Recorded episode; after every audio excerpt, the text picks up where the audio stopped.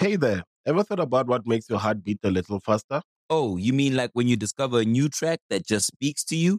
Yeah, or finding a movie that you can't stop thinking about? Well, get ready to feel that excitement all over again because Amazon Prime is here to take your entertainment and shopping experience to the next level. Absolutely. Prime isn't just about getting your packages quicker, it's about diving into a world of endless possibilities, from the latest releases to exclusive content you won't find anywhere else. And don't even get me started on the music. Prime offers concert specials that will transport you right to the front row. It's like being at the hottest gigs without leaving your living room. I use Prime to tap in with some of my favorite artists' live shows from any and every genre of music. Trust me, Prime is a game changer. It's like having a personalized superstore and entertainment hub right at your fingertips. So why wait? Head over to amazon.com forward slash prime and start experiencing entertainment like never before. Hey, what's going on, beautiful people? It is Wednesday, and I'm so excited for you to be here with me on another week of the Paging Dr. Chanda podcast. I don't take Wednesdays lightly. That means that you have made it halfway throughout the week. So, y'all know whenever you get that notification that Dr. Chanda has a new podcast that dropped, let that be a daily reminder or a weekly reminder that I have gotten halfway through the week. Let me go ahead and listen to this episode to get me through the rest of it. I'm your host, Dr. Chanda. and listen, y'all, it's been a pleasure just being here with y'all every single week. Um, I know I said this is a weekly podcast, but I've been kind of thinking, and I just got back from a podcast summit, so they kind of like motivated me a bit. I'm wondering if y'all would enjoy if we dropped an episode more than once a week. If so, let me know. I would love to hear back from you.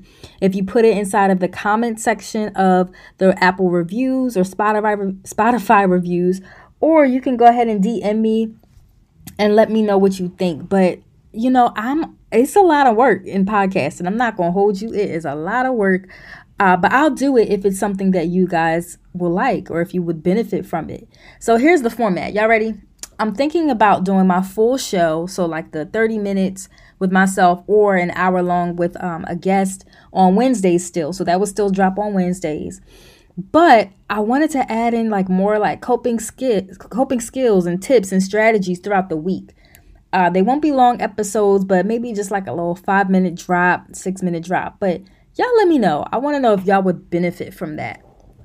So, without further ado, I know we've been kind of doing this little trend where we've been highlighting people who have been, um, you know, showing love to the podcast on our Apple Podcast ratings as well as on Spotify.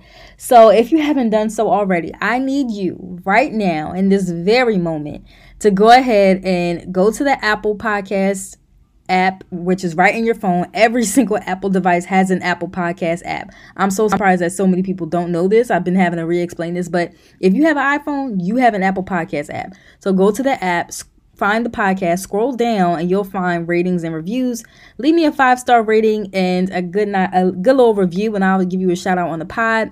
You can also do the, the same on Spotify. So let me know. Would love to feature you.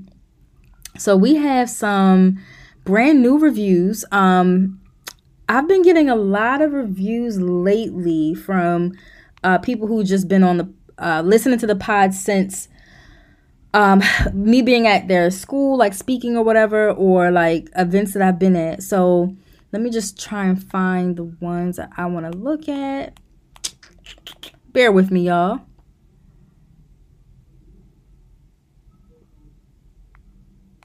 Okay, so here's a few. Um, I think I left off after Fine Girl A left that dope review. Um, the real one said, "Love this podcast." Heart emoji. Thank you. Uh, Miss Aaliyah M said, "Tap in now." Thank you, girl. Dr. Chanda is amazing from Nail Bell. I uh, love it. Pretty Love 03 says she is amazing. A32902 said they give the podcast a 100 out of 10. Thank you, beloved. I appreciate that. Uh, so I appreciate all the love y'all been showing me. Someone recently shared it in a story and they tagged me. So you guys love sharing it in your story, but sometimes y'all forget to tag me. Don't forget to tag me, y'all, because I do want to give you a shout out. But um, I appreciate everyone who supports the podcast. But do me a favor. If you're a millennial, or even if you're not a millennial and you know you just want to show love to the podcast or share the con- the conversation, go ahead and click on that copy link uh, where it says the podcast episode and put that in your group chat. Share it to your family, share it to your friends, because I promise you, you're going to want to tune into this episode. I know for a fact that I have some 90s babies in here. I can't be the only one. I, I feel like I'll be talking to myself when I'll be talking about 90s stuff on TikTok. Because you know that's like a younger app. But it's got to be people on the podcast who grew up with Nick Jr., who grew up watching Face on Nickelodeon before going to school, who grew up watching things like Gullah Gullah Island, y'all. Like, I don't, you can't be a kid who's a 90s millennial. You grew up in the 90s on Nickelodeon and you don't know who who Nick um Gullah Gullah Island is. For real. Miss So guess what? They are my special guests for today. That's right. Mr. Ron and Miss Natalie from Gullah Gullah Island stopped by the podcast to talk about all things Gullah Gullah Island. They talked about the history of Gullah Gullah Island pertaining to the Gullah Geechee people of Florida and South Carolina, which I did not know there were some in Florida, uh, but you guys will learn more about that. What that meant to black kids, how it helped our self esteem, and all those things. I can't wait for us to get into this episode. But before I go ahead and let them share, I want you to share, share, share this podcast with as many people as possible. If you're not a hater, go ahead and leave a five star rating and allow me to continue to provide information to the masses. All right, y'all. I can't wait for y'all to get into this episode. Let me know what you think. Hello. oh. It's so great to have Mr. Ron and Miss Natalie here. I appreciate the both of you for stopping through the podcast. Thanks for inviting us. Glad Good we can do it. Yes, of course, of course. It is such a pleasure. Um, I'm sitting with two living legends, so it is certainly uh, an honor to have this conversation with you. Uh, I personally grew up on Gullah Gullah Island. Um, when you guys were on tour, I saw you in Delaware. My parents went to uh, take us in Delaware, so it's always been amazing. I loved how you guys just put on for the culture. Um, you know, everything was just, you know, black, bliggity black. You know, Binyah Binyah was black. I could tell by the hop in his pollywog. Like it was just amazing. it was amazing to see. So again, welcome. And we're just gonna have a great conversation today. Okay, good. Awesome, awesome. So, if you can tell us a little bit about yourselves, um, just for the listeners, so they can know a little bit about your background. Well, I was born on St. Helena Island, South Carolina, which is in Beaufort County, which is a sea island. When I was a child, Sea Islander was the word that we used, but it's known today as Gullah Geechee culture um, and heritage. And that heritage is from uh, the descendants of those enslaved Africans who were brought to this community on the southeastern coast of the United States for the production of cash crops, primarily of rice. And so, rice heritage is something I grew up with. Um, and I am the ninth and last child of Henry and Kathleen Daise. yeah, amazing. I, I like that because his mama, when she said she had nine children because she didn't ho- know how not to, and I told her I'm glad she didn't figure it out. so I'm Natalie. I'm actually Natalie Eldridge Daise. Mm-hmm. Uh, I was raised in Central New York.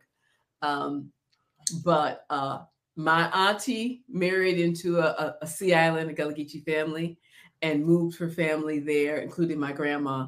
And so, um, some wow, a long time ago, when grandma was ill, um, as is often with Southern families, they pick somebody to send home. They did not ask me, send down. Um, but I was the one who was picked to go help grandma and auntie. So um, I told them I'll come down two weeks, y'all. And you know, it's been 40 years. Yes. I met Ron uh, a few months after I got here. Um, he is not why I stayed, but I'm glad that I did. And uh, so we, he and I have been um, singing together and telling stories and doing this together for a long, a long time, decades. Amazing. Amazing. It, it was such a pleasure just uh, seeing your story, seeing how everything unfolded, even on a national uh, stage, mm-hmm. um, a nationally syndicated show. And I'm wondering for the both of you, like, how did that come about? Like, was it something that um, the show they came to you all, or? Well, prior to uh, being asked to be a part of the program, uh, I had written a book. I was writing a book at the time that Natalie and I met. It's called Reminiscences of Sea Island heritage, where I had documented oral histories of community members I'd grown up under, their beliefs, customs, um, traditions, had old uh, songs, spirituals, and work songs of the community, and historical photographs from the late 18, 1800s to 1900s. And after that book was published, uh, we scripted it into a theatrical performance that we toured the country uh, performing, bringing those stories to life. And it was at that time uh, we uh, our firstborn was uh, she was potty trained on the road. Uh, we were expecting our second born, and we knew that something needed to be changed. Uh, Natalie can I go into these uh, school classrooms with the Two cafeterias, babies, cafeterias, Wow. with, um, the smells that would be um, permeating, and there she was Everybody loves McDonald's fries. So yes, you accused your mom of stealing some of your fries on the way home. Um, but the bag did feel a little light. Ba-da-ba-ba-ba. Expecting, and something needed to change. And it was at that time that we came in touch with Gloria Naylor. Gloria Naylor, the novelist, had written Mama Day about a fictional Gullah community. And afterwards, after the book was published, she bought a home on St. Helena Island and we became friends. And I let Natalie take Oh. over. So Well, so yeah, Gloria's a friend. Um, she called herself. I remember when when my daughter was born, because she showed up at our house with this with this stroller that looked like a Cadillac of strollers to us. And she said, "Just think of me as your rich auntie." So that was rich auntie vibes before folk were saying rich auntie. That was thirty something years ago.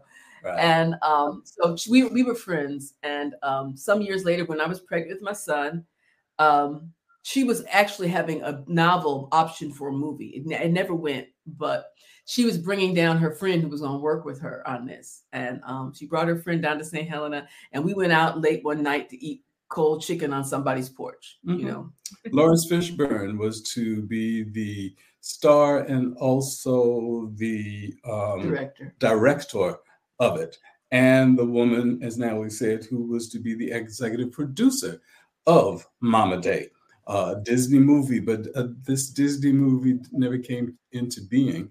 Uh, during the dinner conversation, we were asked what were our views on children's television programs, and we responded. Our, our daughter was three years old at the time, and we knew what we would like. One of the things we had hoped for for children's TV was that there would be a program that our daughter would watch and not afterwards desire that she had blonde hair and blue eyes.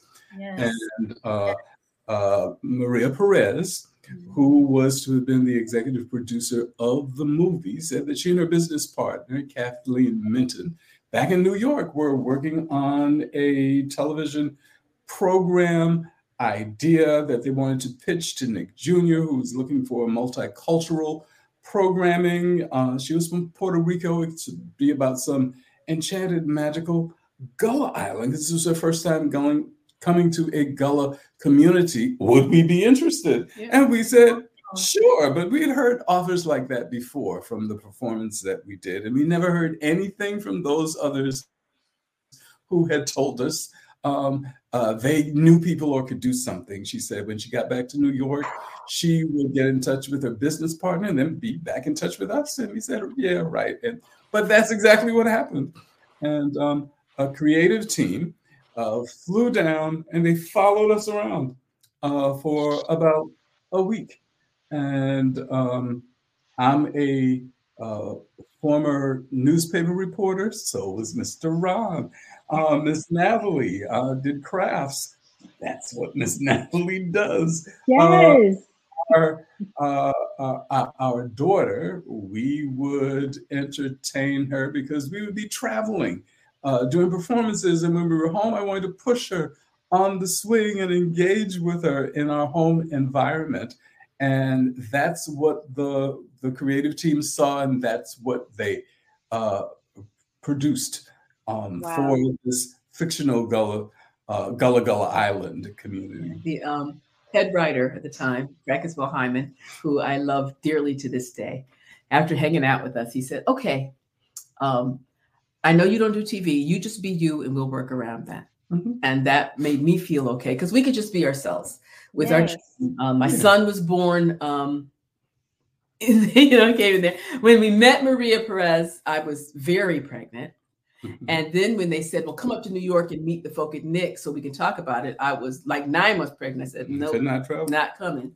and so then, when Simeon was five weeks old, uh, we flew north with my baby, and he's nursing, so he's got to go where Mama goes. That's just it. Right. So we were there in this meeting with all these executives like Nick Jr. and, and one of them, her name is Brown Johnson. She said, "Oh, can I hold the baby?" and I handed her Simeon, and he threw up down her black suit. And I said, "This is a nice trip." Uh, but we had a show before the end of the day. Right. Got back on the Wow. plane. Yeah. And it Yeah, aired south. within a year, it was on air. And, it, you know, TV doesn't work like that anymore. No. But Uh-huh. it was like that. And it because it was Grace. I, I my general answer is to how did this happen? It was Grace. As Ron said, I it was one thing traveling around the country with one child. The idea of traveling around the country in that big blue van with two children, and it's very good this happened because Simeon was not a good was not traveler. that tra- he was not that kind. Of Yes. Simeon was a great traveler. But Simeon, he wasn't having it. So the blessing of the show happening. So he was five months old when we shot the pilot for the show. Wow. was uh, we introduced the production team to members of the St. Helena Island, the Gullah Geechee community. That's why when uh, the Gullah Gullah Island family left our home, we visited real people who spoke real, a real language, who lived you know, following these certain beliefs, um, who we had uh, the Beaufort High School band, and I'm a Beaufort High School alum, to perform on the program and other community groups. And that was very exciting. So it, it meant a lot, not just for the both of you, but for the entire community.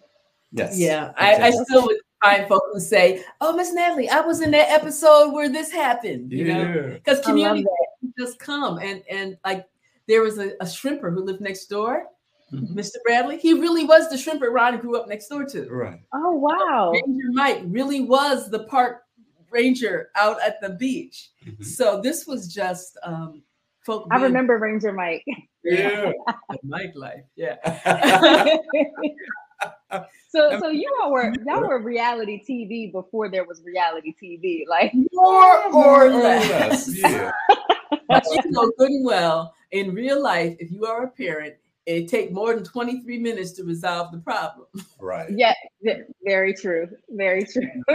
but I don't know. I feel like maybe if my parents would have sung me a song or you know did an arts and crafts like something, I think that it could have been resolved in 23 But minutes. those are things, those are things that we did in in real life that the production team saw and modeled for the the TV Yeah. Gullah Gullah Island family. Yeah, we sang with our kids. We always did. Right.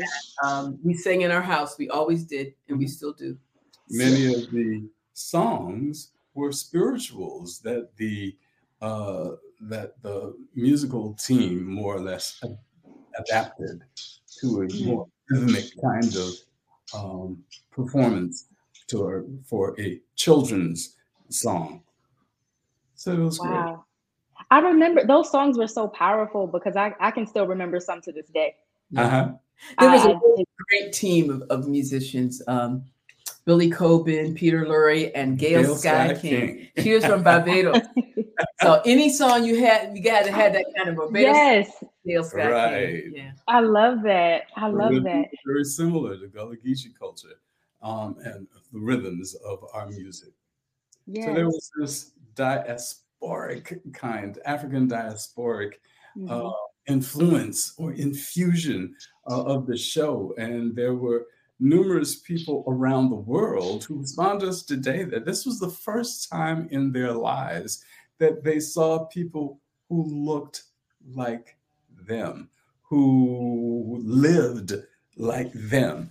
And we recently um, uh, visited the International African American Museum in Charleston, South Carolina, and there were many of the curatorial staff who came out, heard that we were there, and said wanted us to know this is Gullah Gullah Island is the reason that they're doing what they're doing today. Yes.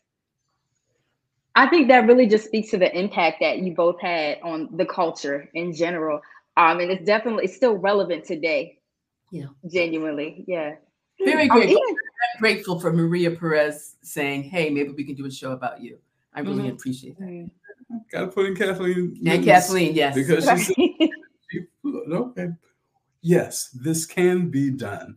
Um, and I think it was Kath, Kathy Minton who had she had worked with puppets before, and that's why you know the excitement of Binyah Binyah Yeah. Polywog, and they're asking us for cultural references. yes. Binya is actually a Gullah Geechee term. I'm a Binya and I'm not a frog or a pollywog. But someone who was born in the Gullah Geechee community, community who has been here or Binya is known as a Binya. And if you double a word in uh, Gullah Geechee, it means very much so. Uh, you can look good or you look good, good, or you look good, good, good. So Binyah Binyah Polywog supposedly has been on Gullah Gullah Island for a very long time. Hey there, ever thought about what makes your heart beat a little faster? Oh, you mean like when you discover a new track that just speaks to you? Yeah. Or finding a movie that you can't stop thinking about. Well, get ready to feel that excitement all over again because Amazon Prime is here to take your entertainment and shopping experience to the next level. Absolutely. Prime isn't just about getting your packages quicker. It's about diving into a world of endless possibilities, from the latest releases to exclusive content you won't find anywhere else. And don't even get me started on the music. Prime offers concert specials that will transport you right to the front row. It's like being at the hottest gigs without leaving your living room. I use Prime to tap in with some of my favorite artists' live shows from any and every genre of music. Trust me, Prime is a game changer. It's like having a personalized superstore and entertainment hub right at your fingertips. So why wait? Head over to amazon.com forward slash prime and start experiencing entertainment like never before. I love how y'all just broke that down. Like that's just mind blowing. I feel like I'm learning so much in this one conversation. If if you all can kind of like tell us more about the Gullah Geechee people of South Carolina, I know um, you know, I, I know Mr. Ron, that's where you're originally from. Uh, if you could tell us more about the history. I'm going to I'm going to defer to him, but I will say that Yeah. um, Gullah Geechee people aren't just in South Carolina. They're coastal from like um, northern Florida, like around St. Augustine, up to southern North Carolina. So that's Georgia coast. It's the rice producing areas of the coastal um, United South South Southern coastal United This is States. Southeastern. And so now I'm going to just hand that to Ron. But just, Okay. Well, just recently. No, that's great information. I thought it was just in South Carolina. So it okay. and they're descendants of people who have been born in those communities, uh, stretching from Wilmington, North Carolina, down throughout South Carolina, Georgia, all the way down to St. Augustine, Florida, who now live elsewhere and they've taken their culture uh, aspects of our heritage with them. Natalie and I just visited Ghana, West Africa. Um, it was my second visit, and on my first visit to Ghana almost 20 years ago, as soon as the plane landed, I began to see all these people who look like my father's people. And Wow. there's aunt so and so and uncle so and so, and um, people from the St. St. Helena Island community. Um, and I'd had DNA testing done following that visit and the subsequent year visiting Sierra Leone, where I saw people who looked like my mother's people and found out that my ancestry is from the Ewe and Akan peoples of Ghana, West Africa, and my maternal lineage is from the Temne people of Sierra Leone. Those uh, Africans who were who were enslaved and brought to these communities came primarily from the Rice Coast countries, present-day Mhm. Senegal, Gambia, Guinea, Guinea-Bissau, Sierra Leone, and Liberia, but also from non-producing, non-rice producing countries like the Gold Coast countries of Ghana, Togo, Benin, Nigeria, and also West Central African countries, uh, Cameroon, Gabon, uh, Angola. That's where our ancestors hailed from. And uh, Gullah sounds a lot like Angola. Uh, But most of the Africans who were brought to this country to produce rice came from the rice coast countries. And in Sierra Leone and Liberia, there are tribal groups known as the Golas and the Gizi, spelled K I S S I, but pronounced Gizi sounds a lot like Geechee. And that, her- that African heritage, our spiritual beliefs, our customs, um, our traditions, our foodways, and our language come from those West Africans.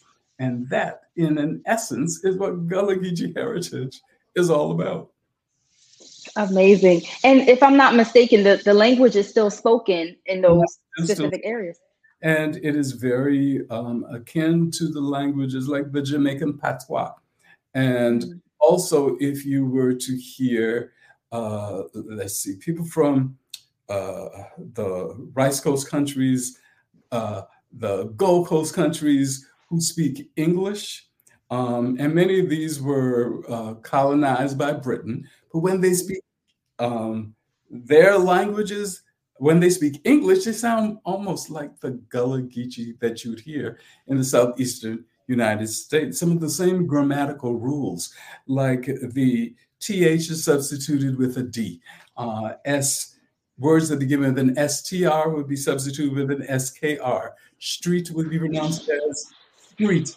Um, ask would be pronounced as axe. And for years in my childhood, even today for the most part, uh, it had been considered that those who spoke Gullah Geechee did so because of thick tongues, big lips, or low intelligence as a way of throwing shade at African heritage. Wow. But it took great skill for these enslaved people who had never spoken the languages of those with whom they had been enslaved and put on enslaved ships and on uh, enslaved uh, prisons to develop a language uh, that everyone could understand and that has withstood time. And as you said is still spoken today I think that really just speaks to the resilience of our people. it does Like, like you can literally just just see our um our swag, like the way even the way we talk. Like I didn't know that the way ask uh, is pronounced like ask. Like I, I say that, and I didn't know that that was a direct connection. Heritage that's been passed down Exactly. generationally. Yes. Ah, Gullah Geechee speak- speakers can code switch. We can speak Gullah Geechee, but at the appropriate time, we can speak English as well as possible.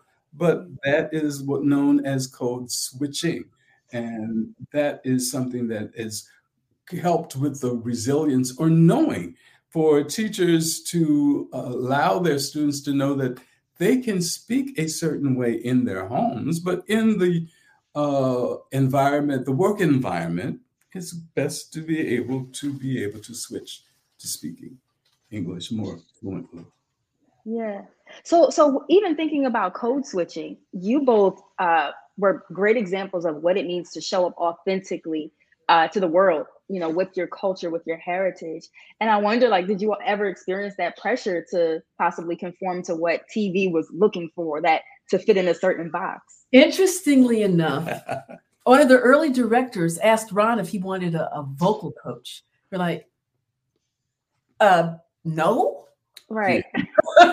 because this is Gullah Gullah Island. Why would he not want to sound like himself? But at that time, I don't think uh, that director was aware that this was a Real program thing. of cultural, a particular of a particular culture.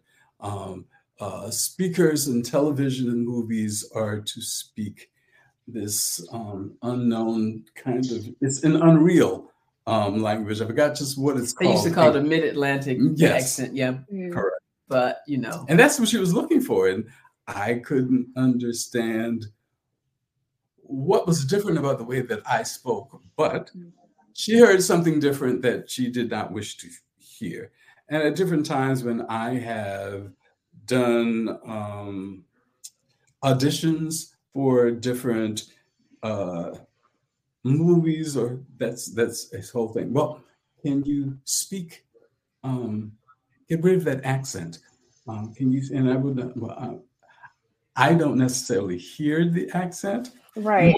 I've gotten older. I hear it. I think it's, but when I was younger, I no, I don't. I, I, I don't know what you're talking about. But they was a no. They, they can't use because they were looking for a different sound. Wow. Well, I'm here to say I appreciate that you all didn't take the vocal coach because it meant so much seeing people who looked like us, who spoke like us uh, on TV.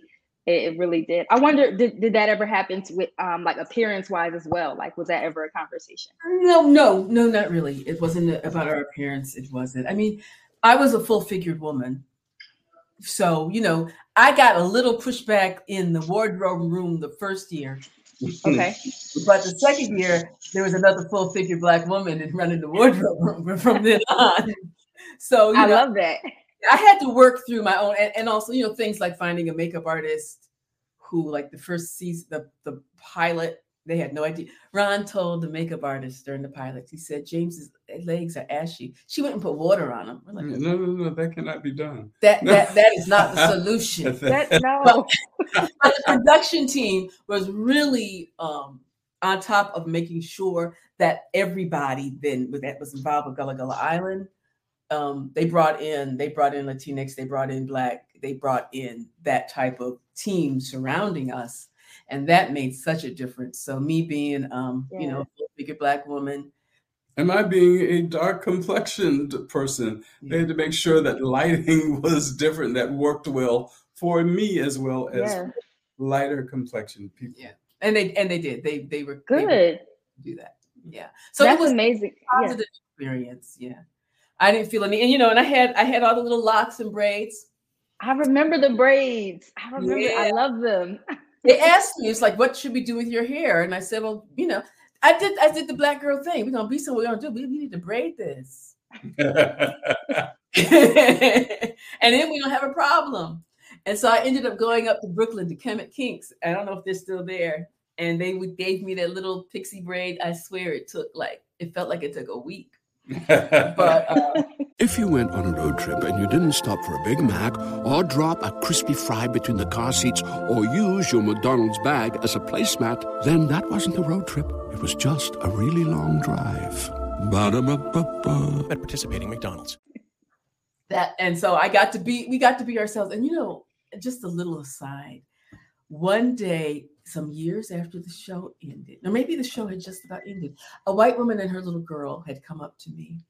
And the woman said, You know, my daughter, she just loves you so much and she wants hair like yours. And I keep telling her, But your hair is pretty. And that was a mind blowing because I grew up with, you know, you always wanted hair like long, straight hair like that. Yes. Mm-hmm. And so mm-hmm. this little white girl, she wanted hair like mine. Wow. I was like, wow. wow. Yeah. Wow. I, I really think that that speaks so much too about how you all influenced a culture that outside of our own as yeah. well. Um, mm-hmm. as a result of like showing up as yourselves, even you know, thinking about the children that you've impacted. Um, again, me at my big age, like I remember the I remember the songs. I remember, you know, learning like the Funga, alafia, I say like I remember that. Like I can still sing that today. Um, and that really brought about a sense of while the show was in production, we would be uh, in airports. There would be college, university students who would see us and would tell us they skipped classes daily to watch the first to watch the show. I believe that. Like we woke up early in the morning in the summertime to watch the show. So I can see that um, and it, it really played a role in like you know our mental health and building self-esteem of black children.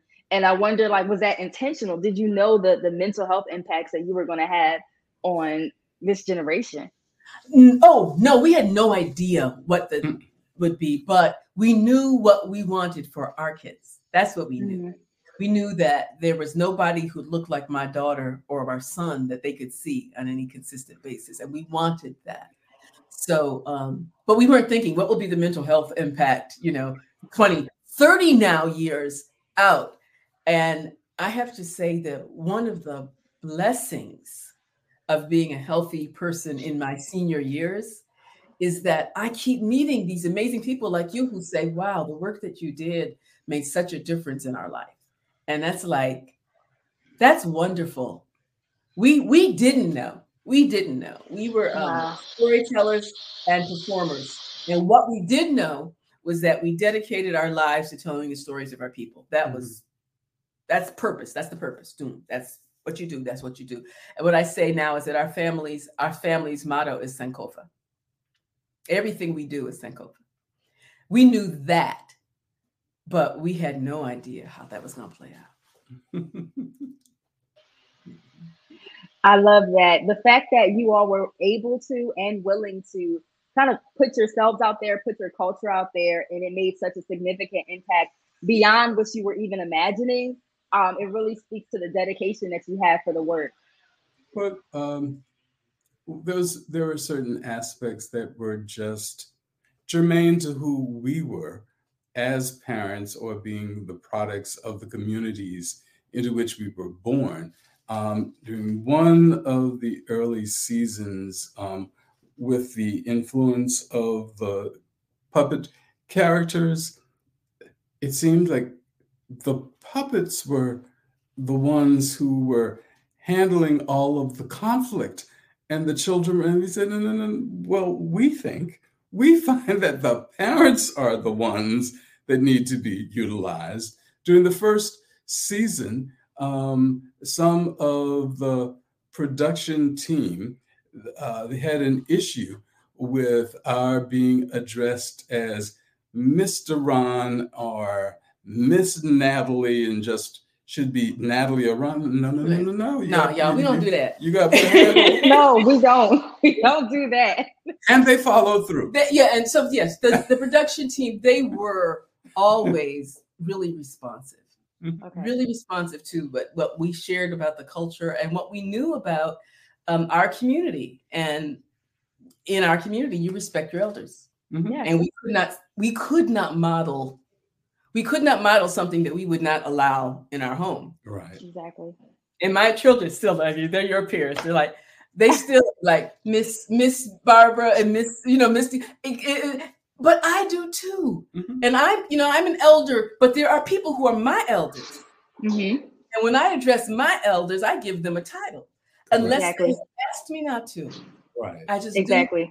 that is a cultural norm.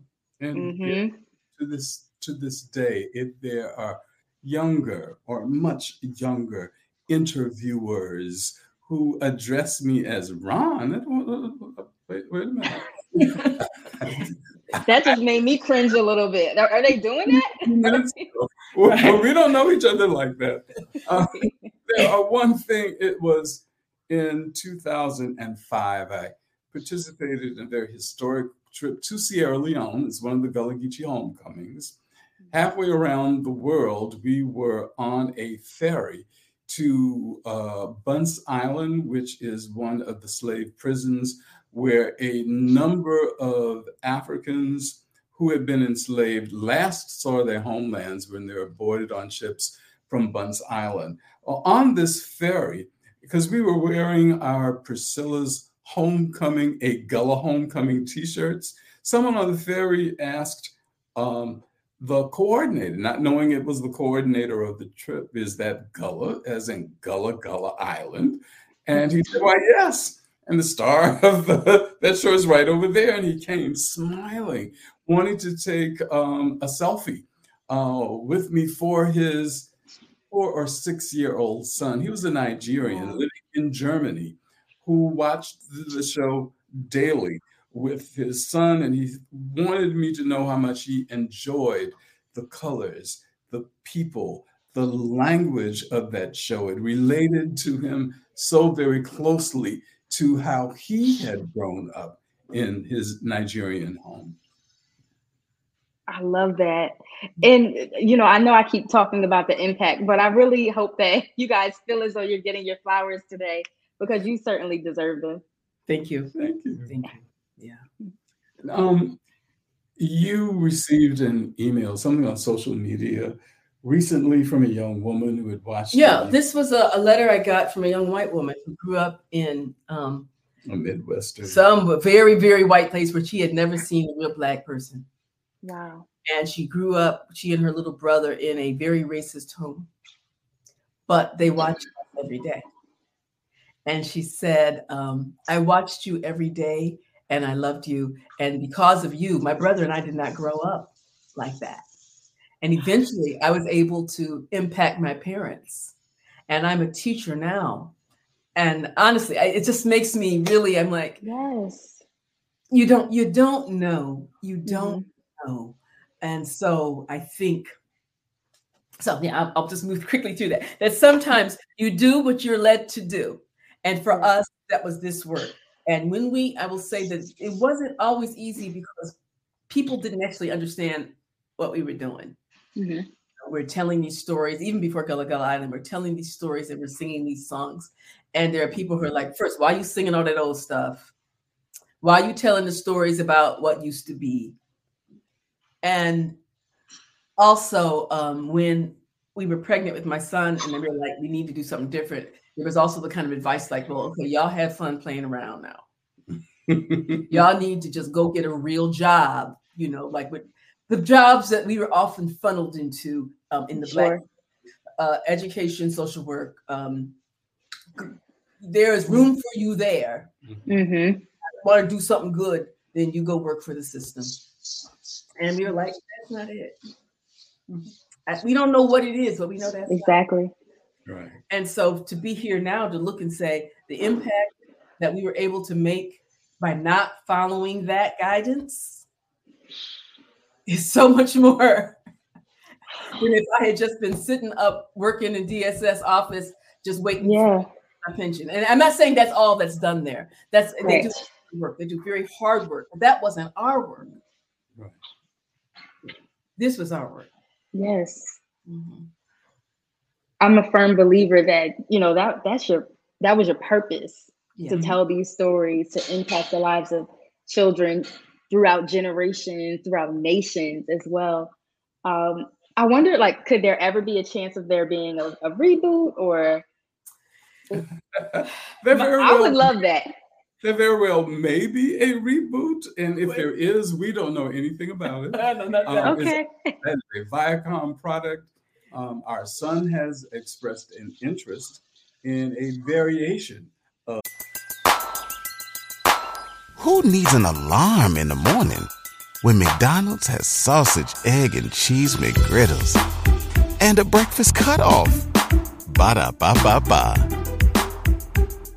of a uh, Gullah Gullah Island type of show, and maybe that may come into being. Yeah, he's And he's done a whole um what do you call it?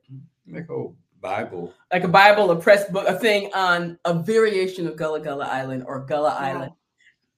But so what he's thinking, like, you know how they redid the Fresh Prince? Yes.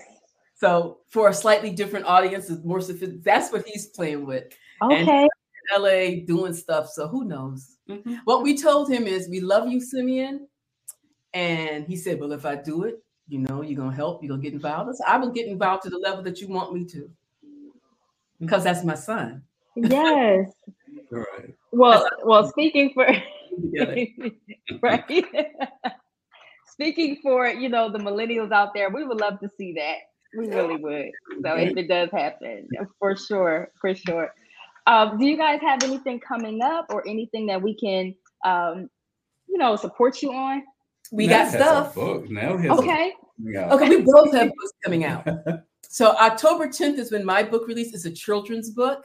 I wrote it and illustrated it. It's called Okra Stew, a Gullah Geechee family celebration. Um, it's published by um, Charles Holt imprint of Macmillan Publishing. So you can pre-order now in all the places where you can pre-order books. Tell everybody. Tell everybody. So I'm really pleased and proud of that book. I am an artist. I'm a visual artist, and so um, I, I paint. Uh, I tell stories that way a lot, and so um, you can see my work here and there and there and there. But it'll be in this book. And Ron has a book coming out. Yes. I have a book entitled Raptors in the Rice Lands. It's an historical um, fiction uh, novel about a, uh, a fictional Gullah Geechee community of Georgetown South Carolina. And it tells about uh, just the use, the connections of Gullah Geechee and other um, African diasporic communities. There is a couple who wishes, it's a twist on philanthropy, and they learn different aspects about giving, giving, and the expectations of giving and helping and leaving a legacy uh, for their children. That will be by Brandy Lane Publishing. The publication date has not been set. I've been told it will be this fall. And Natalie and I will be republishing uh, several books that have been out of print for a while. And that includes the very first one that we began during uh, our uh, Sea Island montage performance with. And that book was Reminiscences of Sea Island Heritage, Freedmen um, of St. Helena Island. Uh, also, Gullah Branches, with African Roots, which uh, was a, a uh, prequel, a, a sequel, uh, almost 20 years later. Uh, wow. It's the same way, but um, in that book, I told tell about the the songs. Uh, well, I would hear these old spirituals during my trips to Ghana and Sierra Leone, and I use new lyrics to the tunes of these old spirituals, plus writings about the experiences. Gullah Branches, West African Roots. There's a children's book uh, that we self-published called Little Muddy Waters, a Gullah folk tale about this mischievous little boy whose grandma kept uh, having to remind him to mind your manners and do what's right. And also, there's the Gullah Storybook, a counter uh, for the numbers one through 10. So, hopefully, by the end of, of summer, early fall, those will be re released. Um, and also, we uh, developed uh, a set, it's called Gullah Wisdom Cards, and that will come back into uh, into production also around the same time that these books are reintroduced. That's amazing. You have a lot going on. There's a lot going on. I was listening to him and I just wanted to lie down. I was like, but I, I think that's just a testament of how much you all are doing for the culture. Like amazing. So we have multiple books. We have like so many things lined up. Um, yeah. Um, if you all don't mind, uh, Miss Natalie, if you can email me the links to like the books and you know everything that you guys have lined up, and we'll put it in the show notes so that our viewers can watch. I will do that, and I'll also share my website because I say I am an artist. I'd love folk to look. Yes. I have original art, but I also have prints, which folk may be interested in. Mm-hmm. Um, so I've been doing a little. We're we're we're fairly busy. Yeah but we are busy absolutely doing what we're we're living in purpose so we're, we're living in sure purpose. So, mm-hmm. um, you know, there are days like today, Ron came out to my art studio and he was saying, Have you done this and this? And I was like, So I spent most of today. I walked out of the studio and I sat on the porch and I watched the birds and the butterflies and all that. And that's what I did today. I sat on the porch and I get back into the studio. I have paintings to do, I have commissions to complete. Mm-hmm. Um, and we have books. We have... Yeah. And two years ago, um, I released um, two novellas. Uh, they're called my Geechee Literature series. Uh, the titles are We Wear the Mask, Unravel Truths in a Pre Gullah Community, and Turtle Dove Done Drooped His Wings, A Gullah Tale of Fight or Flight. They're sold on um, Amazon.com and also my Etsy shop. Geechee Literature um, and uh, .com, and I have been baking Mr. Ron's Gullah'licious pound cakes. I saw that on Instagram. I need a pound cake. There's available Get a pound cake. They're available. I need a pound cake. yeah, that I have to say that that was a that was a definite courtship thing. Um, invited me out to dinner. I walked in the house he pulled the cake out the oven. The house smelled like melted butter and sugar. I said, okay. okay. so I need Mr. Ron to uh, teach these young men now how to court with the pound cakes. Let me tell you, I mean, yeah, it's nice that you got a good car. I appreciate that. That's nice. Can you bake? Can you bake? Can I get a pound cake out of this? Can I get a cake out of this? Right. Natalie's father baked. Yes. I baked. So our daughter Sarah, um, when her uh, grandmother spoke about baking a cake, she was baffled. She's like, Hmm. ladies don't bake. Ladies don't bake. And and I held that true. I do not bake. I do not. Here's ideally food that I eat shows up when I eat. Ideally, I have nothing to do with the production.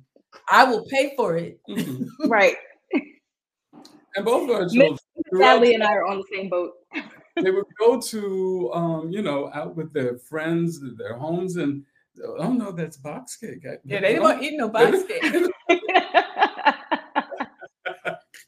And I remember, Mr. Ron, you you baked on the show as well, right? Yes. Because that's one of the things that the creative team saw. Yes. And they followed us around. Yeah, they just they really did just say, mm-hmm. "You be yourselves." Yeah. That's, And I love that's it. like big fat biscuits. They saw me baking biscuits. he makes great biscuits, and he would bake them every weekend for the kids. There was the biscuits, and there was one biscuit that he called the daddy biscuit because it was the biggest biscuit. When you had all the dough left after you cut all the other ones, he would make one big biscuit, the daddy biscuit. And my children wanted the daddy biscuit, but he's the daddy. Yeah. But there would always be, and we get the daddy biscuit, the big, the big biscuit. You know, that's what uh, they wanted. I'm I'm I'm going to get in so much trouble. I'm supposed to be doing keto, which is low carb, but I'm going to have to get me a Ron. I'm doing keto. I've been doing keto since January, which means I walk into the house from the studio and it smells like cake, but I don't eat it. That's willpower. Mm-hmm. But That is please willpower. do not think that I have not had my share of cake. okay? We've been married for 38 years. 38 years? That's right. This November. Congrats. I've had my share of cake. I have not. Yeah. So you go ahead. Amazing. Before the keto. Oh, I'm, yeah. I'm I'm I'm certainly going to order one of the pound cakes. I'm not joking. Oh, well, it was definitely Share slice, if you can, came about because um, when I started baking for the public, that was after Gullah Gullah Island had ended. And I'd find the customers, they would tell me they would put the cake boxes below their beds or in their closets because the cake was for them. It was for no one else in their family or household. So it's like, oh, share a slice if you can. if you can. That's how you know it's Another day is here, and you're ready for it. What to wear? Check. Breakfast, lunch, and dinner? Check. Planning for what's next and how to save for it? That's where Bank of America can help. For your financial to dos, Bank of America has experts ready to help get you closer to your goals. Get started at one of our local financial centers or 24-7 in our mobile banking app. Find a location near you at bankofamerica.com slash talk to us. What would you like the power to do? Mobile banking requires downloading the app and is only available for select devices. Message and data rates may apply. Bank of America and a member FDIC. good. Awesome. Well, it was definitely a pleasure having the both of you today. Thank you. Thank you. Of course. Of course. It was. I'm sorry, can you say that again? I hope we didn't derail you, you know. No. This was a genuine conversation. I'm, you know, talking to two of my heroes from childhood. So I'm I'm good. This was a a pleasure just to be in your presence. I'm really appreciative. You. Thank you. Yes, for sure, for sure. Um, so if it's not too much, would you mind closing us out in the Gullah Gullah Island theme song? we should we should that. I mean, um, in um in Ghana recently, that was just last week. Uh, and Natalie had gone up on this suspension bridge. I'd been 20 years ago, so I didn't go this time. I was in the museum and I turned the corner and there was someone.